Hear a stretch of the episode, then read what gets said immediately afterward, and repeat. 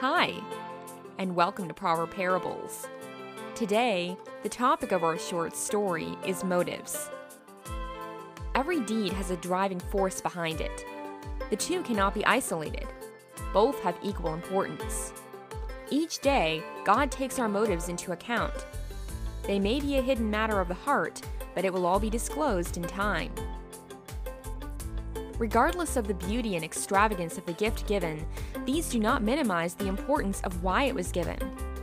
God is not in need of any offerings from those who haven't pledged their allegiance to Him, and especially from those who brazenly wish to use it to their own advantage.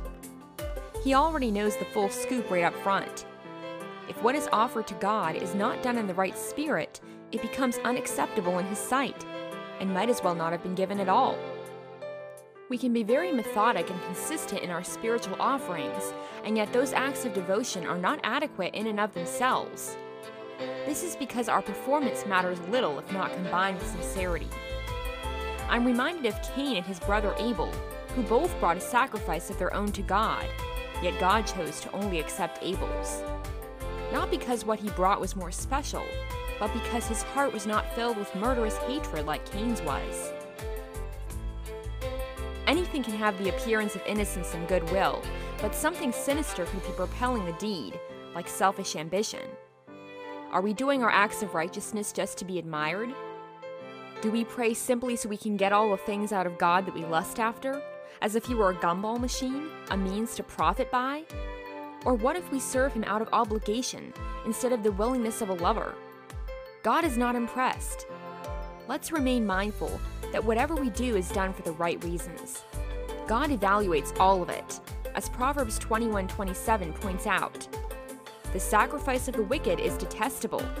How much more so when brought with evil intent?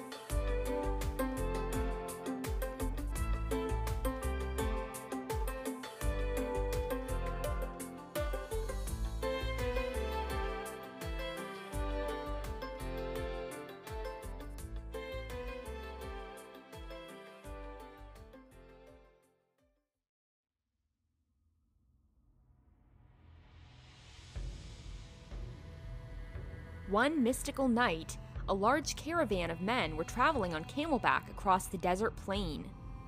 The rider in the middle of the procession was a prominent sheik, dressed in flowing robes of blue and purple cloth. All throughout the land, he was revered and highly respected for his wealth and power. For this journey, he was on his way to meet with a dignitary that he was good friends with to discuss important matters. About midnight, they set up camp so they could rest and then resume their travels by morning. Soon after lying down in his tent, the sheik was alerted that another caravan had been spotted approaching their camp by moonlight. Hastily dressing, he emerged from the tent, and by this time, a company of travelers had arrived at the site. Peace, said the chief rider, alighting from his camel.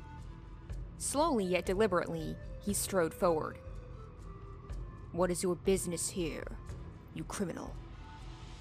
The traveler just arrived was also a sheik himself, though not as wealthy by any standards. He was most known for his ruthless escapades, and anyone could easily identify him by the deep scar that ran down the side of his face. I come bearing gifts, friend, the traveler said in a deep voice. He presented an ornate wooden box, and something glinted in his eyes. Was that an evil sneer the sheik saw? It was hard to tell, for his turban partially obscured his features. Because the sheik was not as wealthy, it was understood that he was obliged to pay tribute to the man of greater rank. As he held out the box, the first sheik said, What makes you think I'd want your tokens or anything from you? For anything given by such dirty hands was less than desirable. Just take it, the traveler insisted. It's a gift. Still untrusting, the sheik reluctantly took it. The box itself was amazingly beautiful, with jewels embedded in all four corners and gold lining the edges. Ever so slowly, he lifted the lid, and the contents, with an almost illuminating effect, were dripping with bronze and pearls and other costly items. But before the sheik had had time to drink in the majesty of what lay inside, one of his bodyguards cried, Danger in the box, my lord! At that instant, the Sheik flung it from him and dove for cover with his men. Seconds later, the box exploded, and the massive impact that followed seemed to shake the desert floor itself. Suddenly, all was deathly still, and smoke was rising from the place where they had pitched camp. What just happened? The Sheik said, trembling with rage. My lord, one of his men replied, if I'm not mistaken, your death was imminent, for there is dynamite in the box. Pursue that man at once, the Sheik ordered.